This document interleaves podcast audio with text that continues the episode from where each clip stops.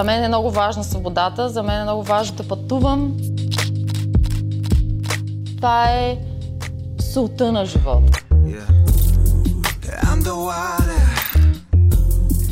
Създадох бизнес, който мога да се вместявам, да не работя за друг, да определям сама темпото, да определям сама темпото на моя екип и на хората, с които работя. И когато кажа изчезвам, искам да спра, излизам от матрицата, да мога да си го позволя. Излизайки, отивайки с кемпера някъде, приоткрих този начин на живот и това е най-голямата свобода и най-голямото щастие. Тръгвам и е, много казвам на приятели си, искам да видя друм, път, просто е така пътя да минава около мен и това е щастие. За мен това е щастие.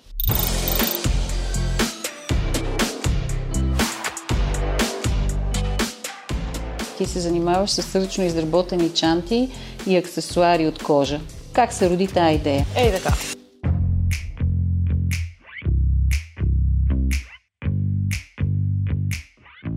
Не съм мислила, никога не съм си представила, че ще, ще, ще бъда това. Аз винаги съм възприемала себе си като музикант, цял, цял живот това съм правила. Случи се така, че когато моят татко си замина и аз заключих, спрях да пея. Просто го отразах с нож и, и приключих.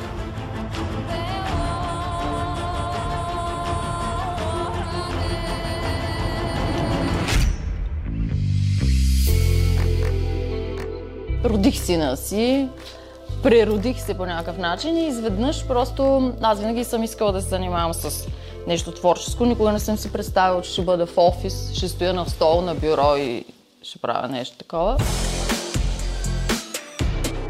Тогава почнахме с една приятелка и на шега на етап създахме няколко модела.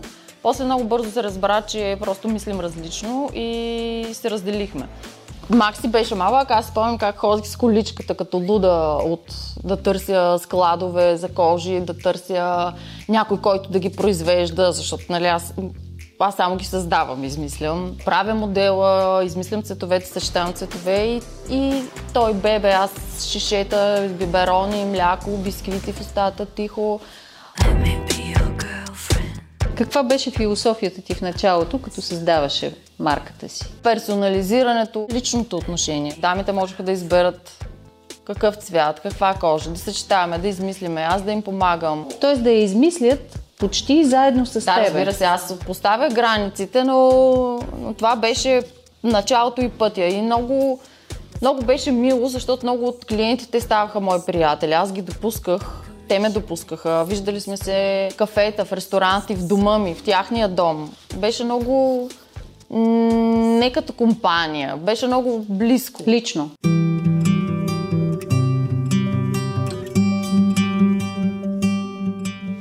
Близостта с тези хора създаде марката. Обаждайки се, те знаеха, че като дойдат при мен ще, ще получат нещо, което е лично за тях, което сме измислили заедно, което отговаря на тяхните нужди и е нещо, каквото те са си представили и са искали да имат. Защо се казва плик? А, защото първите модели бяха пликове. Paper плик, един от основните модели, е хартиен плик от е, супермаркет. Лънч плик е такъв плик, който се навива и се произвежда от кожа и е като хар, хартиен плик за обяд.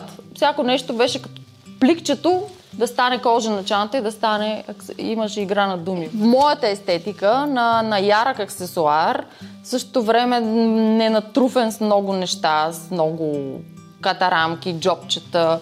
Някакси пресъздадох моето виждане за, за, за естетика и то стана успешно. Ти започна с големи чанти, нали така uh-huh, беше? Uh-huh. Тоест чанти, които носи една жена, която и има много събира... задачи.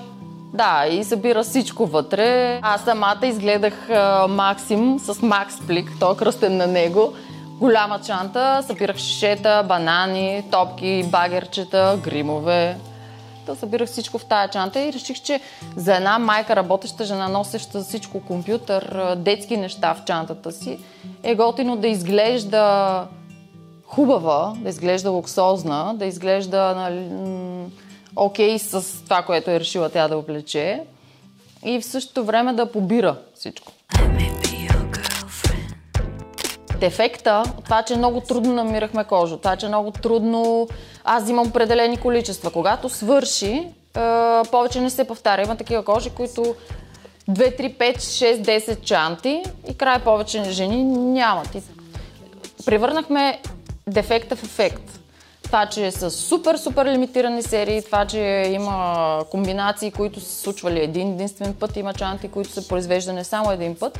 И а, дадена дама има само тя, тая чанта, персонализирана с нейните инициали и това я прави супер специална. Кога усети, че това нещо май ще стане успешно?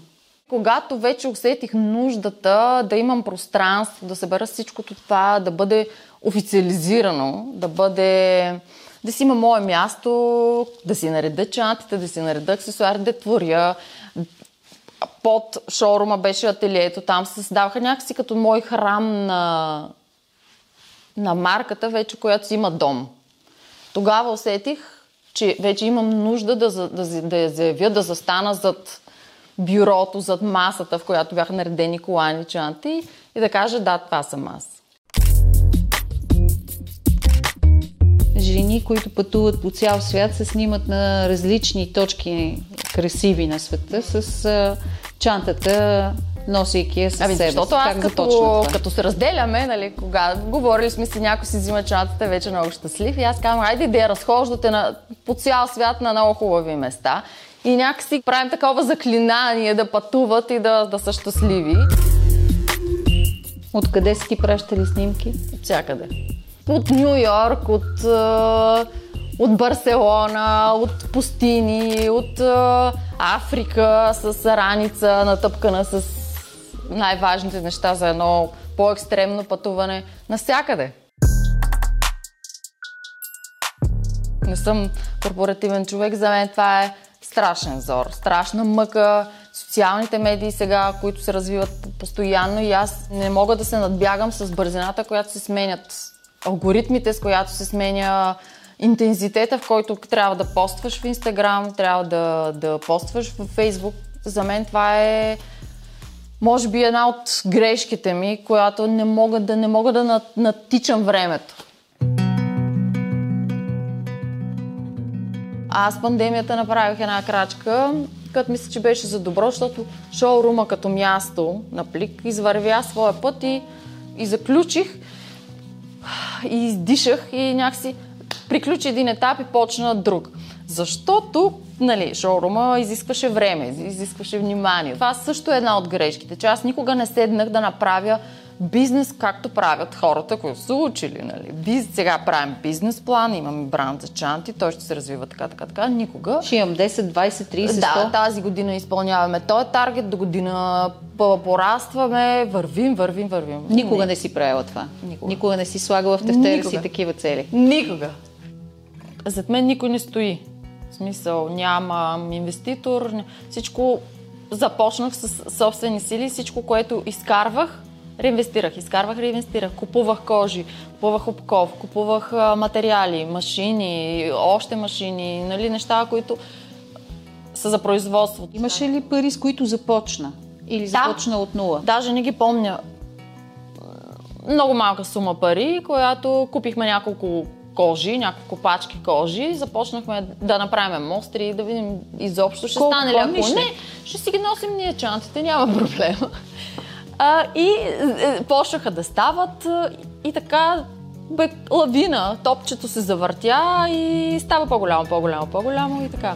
Някак си стана официално, стана истинско. Към днешна дата продаваш по цял свят, така ли? Да италиански екип, жената с която работя, е работила в големия бизнес. Точно като мен е искала да излезе от матрицата и работи сама за себе си и иска да, да, да работи с независими дизайнери и да проправя техния път на световния пазар. Стана така, че от 6 месеца може би продавам в една от най-големите платформи за независими дизайнери в света. Продавам във френски сайт, също избирам хората, с които да работя пак казвам, не на всяка цена, навсякъде да заливаме. И, и някакси продължава да се върти колелото и продължавам да качвам по една стълба, но не бързам, не, не, не тичам. Искайки да пораствам, няма как да, да затворя бизнеса си в ръцете на един или двама човека. И се е случвало, когато човека, който произвежда чантите е болен или нещо му се случи, поръчките остават на изчакване. И това беше нож-две остриета, защото ти всъщност обославаш целия си бизнес на 2, на 4, на 6 ръце и имаше големи рискове. И аз нямаше как да продължа да раста. И а, намерих хората и съм много щастлива, че ги намерих, защото по някакъв начин а, мен беше много страх от тая крачка, защото аз мислех, няма, няма кой да отговори на това, няма кой да отговори на моите малки количества производства и също време така леко да премина от ниво в ниво и да, и да станат нещата. Те станаха. Тоест ти намери а, Намерих фабрика? фабрика, с която да работя, с която произвеждаме малки количества, лимитирани серии. Нали, аз им давам моделите, кройки, цветове. Съответно, дигнахме и изработката и те се просто съвършенно изработени, защото една фабрика има много повече машини, много повече инструменти да създаде един продукт. Има ли нещо, което загуби? Персонализирането на, на продукта. Ако в момента я няма тая опция, ако дойде човек и каже искам дръжките да са ми по-къси, и по-големи, тук да сменим. Нали, няма тая опция, но няма как да има всичко. Нали. Просто избирам и пътя по който вървя, то няма как да, да връщам назад, трябва да вървя напред. Дошла ли си до момента, в който бизнеса започва да те притиска? Не го позволих. Имаше, имаше такава мисъл. Аз съм имала разговори с хора, които искаха да инвестират и аз много мислих, тогава четох една книга, казва се Бизнес на високи топчета и разказва историята на Тамара Мелан, която създава Джимми Чу. Как тя създава те обувки и как просто машината я смазва. И в един момент фирмата се расте, расте, расте, прекупва се и накрая идва, идват акционерите и казват коя беше ти? Мисъл, може да останеш, ако искаш, като дизайнер на, на, на марката. И аз много се, някакси се оплаших и реших, че ще си загубя свободата, което за мен беше немислимо. И отказах.